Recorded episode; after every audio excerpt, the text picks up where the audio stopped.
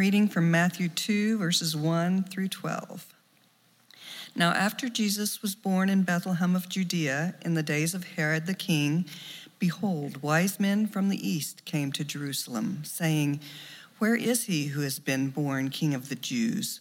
For we saw his star when it rose and have come to worship him. When Herod the king heard this, he was troubled, and all Jerusalem with him. And assembling all the chief priests and scribes of the people, he inquired of them where the Christ was to be born. They told him, In Bethlehem of Judea, for so it is written by the prophet. And you, O Bethlehem, in the land of Judah, are by no means least among the rulers of Judah, for from you shall come a ruler who will shepherd my people Israel. Then Herod summoned the wise men secretly and ascertained from them what time the star had appeared. And he sent them to Bethlehem, saying, Go and search diligently for the child, and when you have found him, bring me word, that I too may come and worship him. After listening to the king, they went on their way. And behold, the star that they had seen when it rose went before them until it came to rest over the place where the child was. When they saw the star, they rejoiced exceedingly with great joy. And going into the house, they saw the child with Mary his mother, and they fell down and worshipped him. Then, opening their treasures, they offered him gifts gold and frankincense and myrrh. And being warned in a dream not to return to Herod, they departed to their own country by another way. This is the word of the Lord. Thanks be to God. You may be seated. Thank you, Cheryl. In the last few days, I helped um, drive to the Willard tournament. I drive, uh, helped drive the dance team there, and we were on our way back on Friday night. And we're in North Springfield, and we're at a gas station there. And there's a McDonald's in this gas station, so we're in line for McDonald's. There's this guy that comes comes in, and he says, "Hey, who knows how to get to Bass Pro?" Um, nobody answered. So I thought, oh, this is my cue, I guess. Okay. I said, yeah, I, I think I can get you there. Uh, you just go down this street uh, for a long way, hit Sunshine, take a left, and I think it's Campbell, and uh, it's at the corner of Campbell and Sunshine, and it's so big you're not going to miss it. I think he had heard that line before because he said, want to bet, right? Um, he said, just give me an hour, I'll probably be right back here. And uh, I said, no, no, no, really, it is that big. Like, surely you're not going to miss it. And, and yet, how many of us have missed things that people have said to us, you can't miss it? And, and then we do, right? And that is Christmas for some. Christmas is a thing that is so big, it's so on, on so many people's minds. Um, and yet, at the very same time, we can miss it. We can drive right by it. And that's what our series is about how to miss Christmas. Because in the text that we're looking at, there are people who really do miss Christmas. As big as it is, they just drive right by. And we need to discover why so that we can avoid those things. And so we're in Matthew chapter 2. And last week we were in Luke, and Luke's version of the Christmas story is much different than Matthew. Matthew it just jumps right in. It's, there's great economy in his words. There's no stable, there are no shepherds, there's no angel choir, there's no manger. Uh, it's just starts out right away. Now, after Jesus was born, there, there it is. There's the Christmas story. After Jesus was born in Bethlehem. We talked about last week that uh, the prophets in the Old Testament pointed to this place, Bethlehem, that was going to be the birthplace of the Messiah. And so when David's descendant comes eh, into the world to pick up his kingdom and take his throne, it will be in Bethlehem where he is born. But and so Matthew says after Jesus was born in Bethlehem in Judea, but the problem is this king that's going to take David's throne is born into a world where there's already a king. Matthew says there's Herod, the king. He was born in the days of Herod the king. And so Herod is, uh, this particular Herod is Herod the Great. As you read the New Testament, there are three other Herods. It's very confusing, so you have to keep them all straight. Uh, this Herod is Herod the Great. He was, uh, he was in charge of Bethlehem and Galilee and Judea. Uh, he is a descendant of Esau, which means that he's not fully Jewish. He really doesn't have any claim to the throne, but he is appointed to the throne nonetheless by Rome in 40 BC, and then he ends up dying in 4 BC, and that's his life. And some of you who are paying attention in the overflows are doing math, and you're saying, whoa, whoa, whoa, wait, a, wait a minute. Herod is alive when Jesus was born, but Jesus born uh, is what we, his birth is what we uh, base our calendar on. So his birth was zero, but how can he be alive when Herod is alive if Herod was born or Herod died in 4 BC? And to those of you who are doing that kind of math in the overflow, I say, well done. Good job. Good job. And let's just chalk it up to this. Some dudes in the uh, Middle Ages just got it wrong. Okay, that's it. Uh, Jesus was probably born a six or seven ish BC.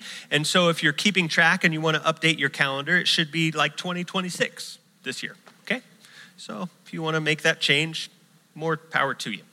Um, but the, the big takeaway here, the essential information about Herod is this that he called himself the king of the Jews. And into this kingdom, wise men come from the east, verses 1 and 2.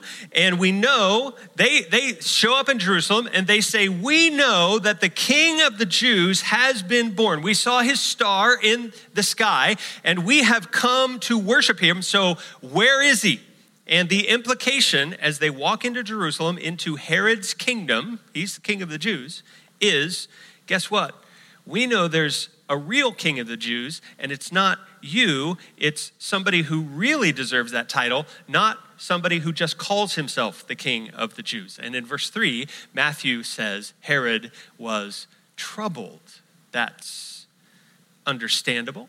He was distressed. He was afflicted. He was knotted up inside. Herod is jealous because he doesn't want competition for his throne. More on that in a second. Verse 4 says that he gets all of his advisors together, he gets all of his theological experts together. And he says, Tell me what's going on, because these wise guys from, e- from the east have come in and they're saying this. What, what do you guys say? And in verse 5 and 6, they open up all of their books and they look in the Old Testament prophecies and they say, Oh, well, look at that. I think they're right. The Messiah is going to be born in Bethlehem. And so, if they want to see the Messiah, I guess they should look in Bethlehem because that's what our books are telling us. And so, in verses 7 and 8, Herod sets a plan in place. He calls the wise men to him he says, My experts have ascertained that this Messiah that you're looking for is going to be born in Bethlehem. And so here's what I want you to do I want you to go there and I want you to find him. I want you to search for him. And when you find him, after you do what you're going to do, you come back to me and tell me where he is so that I can go and worship him as well. Now, this wasn't really what Herod intended to do at all. It was a really clever deception. His real plan was to kill this baby who was going to be the Messiah and erase the threat to his throne. So, verse 9, the wise men go on their way. They pick up the trail of the star. It leads them to Jesus and where he is. And verse 10 just means that they're super excited about all of this. And verse 11, they stumble onto the scene, and it is nothing like the nativity sets that we set up. Nothing. Matthew says they walked into a house. And Matthew says, there's, uh, there's not, sh- not any shepherds there. There's no animals there. Joseph isn't even there. He's out on a diaper run or something. It's just Mary and Jesus. And these wise men fall down and they worship Jesus as king. And they open up their treasures and they give him gifts. They give him gold and frankincense and myrrh, and they do what they came for, which was to worship him. And God after they do that, God warns them about Herod's plans. He says, Hey, you need to beware of Herod because he's actually planning to kill this baby. And so they go home on another road. Let me give you a sermon in a tweetable sentence that you can chew on this week. It is this Once God starts talking to you, you never take the same old roads. That's true. And that's what the wise men experienced. But there are main characters in the story, and the main characters are Herod and the wise men. And so that's who we need to focus on today, just for a few minutes. Here's what we need to see in Herod that he is not ignorant, he is not unaware, he's well informed, he's knowledgeable, he has all the facts, and all the facts about this new king of the Jews trouble him because he's not a fan of another king of the Jews, because that's what he was. And another king of the Jews means lots of competition. Now, his grip on the throne to begin with was very tenuous. Um, his grip on the throne rested primarily on his family name. The reality is, Herod didn't deserve the throne that he had. He wasn't fully Jewish. There's no bloodline, there's no claim that he has to the throne. And it turns out that his father had done some incredible favors for the Roman Empire, and in return, that family, the Herod family, was given the right to rule Judea, but it was still under the thumb of the Romans. And I don't know if you've ever been in this kind of situation where you have a position, but you really don't belong there. Well, that's where Herod was. And when you're in that spot, you tend to go overboard to prove that you belong there. And that's what Herod was doing. And news of a real king meant that his supremacy was being challenged and he was troubled. He was disturbed by that. And the root of that word has fear in it. There's fear underneath this word troubled and disturbed as its foundation. And that's what Herod is. He's afraid, he's paranoid. We could say it this this way today. Herod was scared of what he might lose. Herod was scared of what he might lose. And he missed the Messiah, he missed Christmas because he was desperately wanting to keep control and rem- to remain king. He wasn't about to let somebody else rule over him. And that's all about distrust. Here's Herod saying, I can't trust that this new Messiah has my best interest at heart. And from Herod's point of view, this baby, this king of the Jews, isn't really worth worthy of worship. And so we could say it this way it's about distrust for Herod. And Herod is saying to himself, this king isn't really worthy of worship. He's thinking, I'm more worthy than Jesus is. I, I don't even know this baby, but I can rule better than a baby, right? I am the real king. Nobody's sitting on the throne except me. And when you believe that you're the only king, that your kingdom is primary to every other kingdom, it puts you on a certain path. It's not surprising to read about the path that Herod was on and where that took him in the end. Herod was, throughout his life, a man of great suspicion. Um, Herod, in his older years, was known as a murderous old man. He murdered his wife, he murdered his mother, he murdered his oldest son, and he murdered two other sons. Augustus, uh, Caesar, that we talked about last week, Caesar Augustus, once said of Herod that it was more safe to be Herod's pig than it was to be his son because if you were a son, you would end up slaughtered. When Herod knew his death was getting near to him, he had a group of very elite citizens in Jerusalem arrested and imprisoned. And he left the city with these orders. He says, he said to his people, The minute that you hear that I have died, I want you to put all of those people that we've imprisoned to death. And the reason he did that was so that some tears would be shed the day that he died. That's Herod. Herod has no problem killing his own flesh and blood to save his own kingdom. And li- listen, we, we tend to hear a story like that and, and we say, oh, that's because he was rich and powerful. That's because he had the throne. That's because, you know, we blame the position. But the reality is, we are right there. We are right there. We, we do pretty rotten things when the goal, we have the goal of remaining our own king. And we can't look at a text like this and just blame the throne and the position and say it doesn't apply to us. That, that we can't do that. This absolutely applies to us. All of us are guilty of wanting to rule our own kingdom and rule our own hearts. And when we do, well, parents have been guilty of destroying their children emotionally and physically. Husbands and wives have been guilty of abusing one another when we rule our own kingdoms. Corporations have been guilty of profiting at the expense of their workers. We could mention politicians who will do anything to stay in office, uh, no matter what the consequences are to others. And then we could absolutely point out gossips, right? Who destroy reputations in other people because they want to make themselves feel more secure on the social ladder. And what is the root of all of those things? It's me wanting to rule my own kingdom.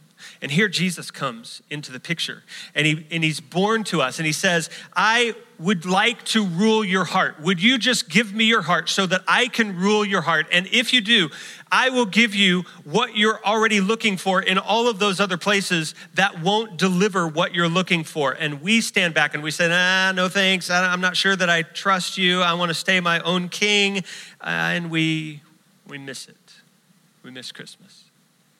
When you're afraid of what you might lose, you will miss Christmas. The good news today is that there's a character in the text, there's some, there's some players that don't miss Christmas. Herod was scared of what he might lose, but the wise men, on the other hand, are sure of what they will find. They're sure of what they will find. Um, some notes that are fun about the wise men they were most likely scholars who were students of the stars. They were known as men of holiness, men of wisdom. They could interpret dreams. And there's really, from the text, from the biblical text, there's no reason to believe that there are three. We just have kind of, that's a thing of legend. We just assume that there are three of them. There may be more, maybe less. Uh, we can't assume from the text that they were kings.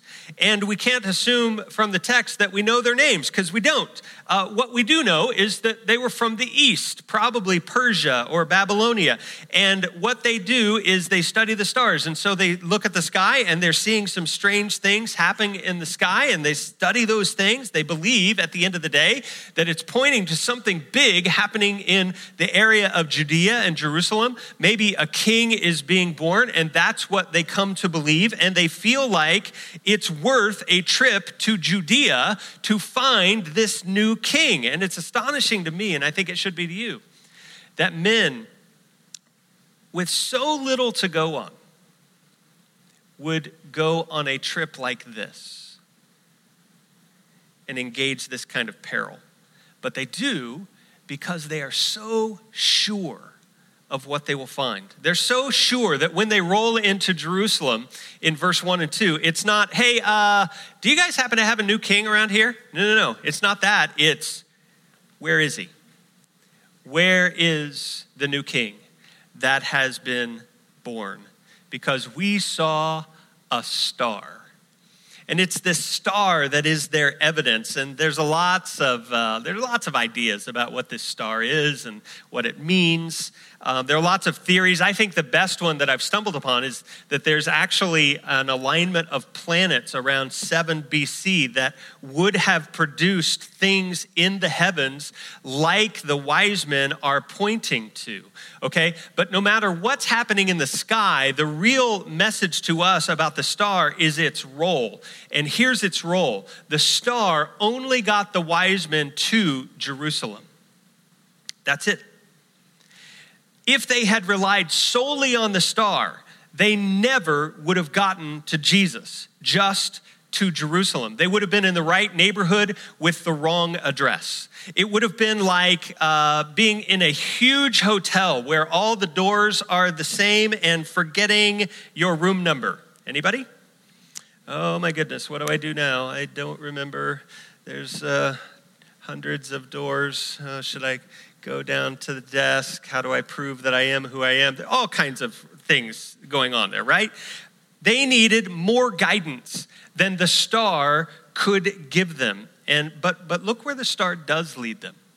It leads them to men who open up what? The scripture.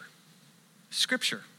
It leads them to scholars who look at scripture and provide the exact location where the Messiah would be born, right out of the Jewish scripture. Now, that's a good takeaway for us. In your life, I need you to be very careful about signs and stars that pop up. Some of us claim that we have a sign from God or we have uh, a certain star that is telling us which way to go. I'm not going to dispute that God has given you a sign, okay?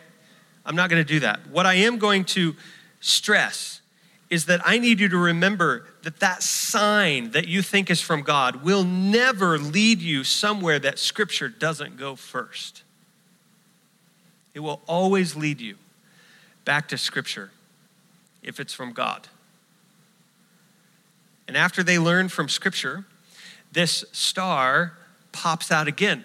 It's kind of an amazing thing in the text, and it pops up as a confirmation to these wise men, and then they go the rest of the way and they find Jesus. Only five or six miles outside of Jerusalem, this little town called Bethlehem, and they find him. And verse 10 says, They rejoiced with rejoicing with great joy. And Matthew can't overstate how happy they were to see this star that lined up with Scripture. With Scripture.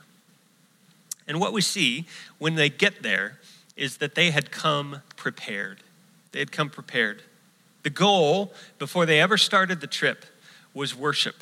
Let's go to Jerusalem. Let's go to Judea. Let's find this new king and let's worship him. And they had thought through before they ever got there how they were going to worship this king. They come with gifts that are royal gifts. They are gifts worthy of a king gold and frankincense and myrrh. And I need you to see how significant those gifts were. Gold is the gift fit for a king. And that's what was in this uh, manger, or that's what was in front of them a baby who is going to be king. Frankincense was in constant use by priests in the temple. And this baby who is in front of them will grow up to become the ultimate priest, the one who will make final reconciliation between God and man. And myrrh was a spice used to embalm the dead. And the baby who is born to be king is also the man who is born to die. And in these three gifts, we see who Jesus is, what he came to do, and what it cost him. We see who he is, that he is the king. We see what he came to do, that he came to reconcile man and God so that they could have a right relationship to one another. And we see what it cost him to do that, that he had to go to a cross, that he had to sacrifice his own life and die in our place. True worship is to give worth to something. We could, we could rephrase it that way that true worship is worthship. We're giving worth to someone or something. And that's what happens with these wise men. They bow down, they fall down, and they give worth to Jesus. They give their treasure because our treasure always goes where our heart goes. And these wise men, their hearts were bent towards Jesus, and their treasure followed. So they come prepared with gifts. They also come prepared with a title. They roll into Jerusalem and they immediately label this baby the King of the Jews. They knew that he was special, that there were great things ahead for him. And here are, here are men who are probably maybe kings themselves, if we are to believe the legends, uh, but surely they are at least men who didn't need to bow to anything else, and they yet they, they aren't going to let their own kingdoms get in the way of worshiping the true king. They were willing to let Jesus rule their hearts because they were sure of what they would find a king. How different that is from Herod, who said, Mm-mm, uh-uh, not letting that guy rule me. The wise men said every day, all day long, and it's all about trust. They trusted Jesus that this king of the, of the Jews really is worthy of worship. and they pursued what they knew to be true with all of their power. They sought this king wholeheartedly and they worshiped only him. It's notable that when they rolled into the house, they didn't worship Mary or Joseph, they just worshiped Jesus alone. And wise people still do. This guy that needed to find his way to Bass Pro, I wanted to pull out my phone and uh, take it out from my pocket, and I realized that I left it in the van. And I wanted to be able to, because he wasn't the Googling type, let's just say that, okay? And I wanted to pull up Google Maps and I wanted to show him exactly the route and I wanted to show him where he would end up.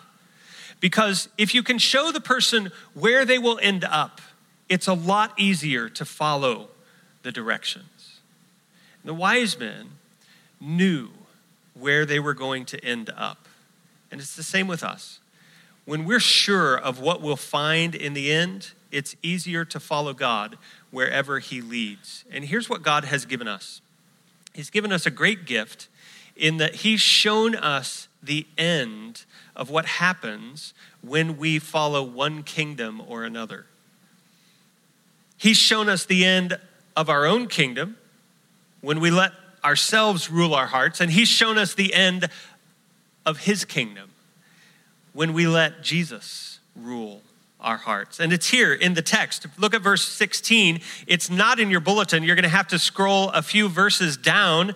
And we find that at the end of the day, Herod realized that he's been tricked by the wise men. They go by another road home, right?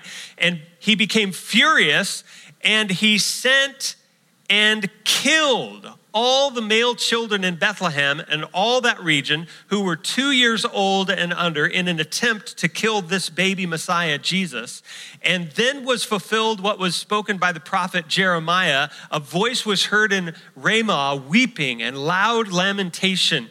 Rachel weeping for her children. She refused to be comforted because they are no more. Do you know what you'll get when you let your own heart rule?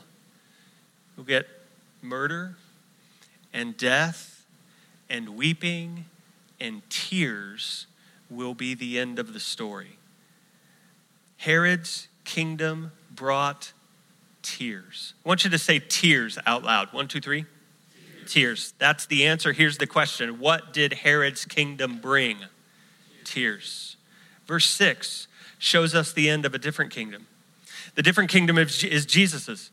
And Matthew pulls an Old Testament quote that we talked about last week from Micah chapter 5. And he quotes this as written in Micah, except for the very last phrase. He writes about a ruler who would be born in Jerusalem, in Bethlehem. He writes about the Messiah who will, who will be born there. And the end should read this way from Micah, whose coming forth is from old, from ancient of days. Is that what's on your screen? No. Matthew instead grabs a phrase from 2 Samuel and squashes it together with the scripture from Micah. And by the way, that's not out of line because Micah's prophecy is based on the second Samuel text, but he wants to emphasize something here. And so the end of it reads instead this way There's going to be a ruler that comes out of Bethlehem who will shepherd my people Israel. Jesus is a shepherd who will shepherd his people, who will lead them to water, who will feed them always. When they have wounds, he will heal them and he will guide them always towards more and more life. But it gets even better than that because I'm, I'm talking about the end. And when I mean the end, I mean the ultimate end. We can turn all the way to Revelation chapter 7, where at the end of time, everybody is around the throne. And this is what John writes for us. And he says, In the midst of the throne, there is a lamb. Who's the lamb? Jesus. And in the midst of the lamb of the throne, there will be a lamb who will be there. What's the word? Shepherd. And he will guide them to springs of living water. And look what happens. God will wipe away every tear from their eyes. Remind me, what did Herod's kingdom bring? Tears Tears. Murder, death. At the end of the day, tears. What does Jesus' kingdom bring? It brings a lamb, it brings a shepherd, it brings living water, it brings every tear wiped away. Do you see it? One kingdom brings tears, the other wipes them away. What kingdom can I fully trust? That's the question. I'm going to call the band up while you contemplate that question. Can I trust my own kingdom? Can I trust that I will rule my heart in such a way that I will bring myself a tearless existence? Oh, if you're honest, no way. I can't guide myself that well, but Jesus can. Jesus is the shepherd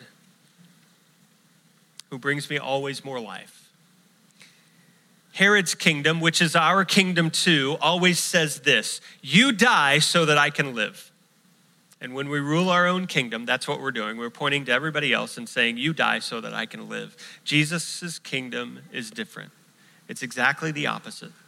Jesus' kingdom always says, I will die so that you can live. Herod's kingdom, our own kingdom, will always be grasping but Jesus' kingdom will always be giving, and it's wise people who know the kingdom that they should fall in front of and worship. Father, we thank you that you have given us a king who loves us, who is for us, who will do anything so that we can have life. And he really did do anything. He went to a cross and sacrificed, sacrificed himself so that we could live. Father, help us to surrender to this baby, to this king, to this shepherd who will save his people. May we bow before this kingdom, knowing that it's the only way to life. And may we truly worship him. It's in Jesus' name we pray. Everybody said, Amen. I'd like you to stand. We're going to worship one more song. And maybe you've never bowed the knee to this king. Maybe today is that day that you do that. We'll be up here. You come as we sing.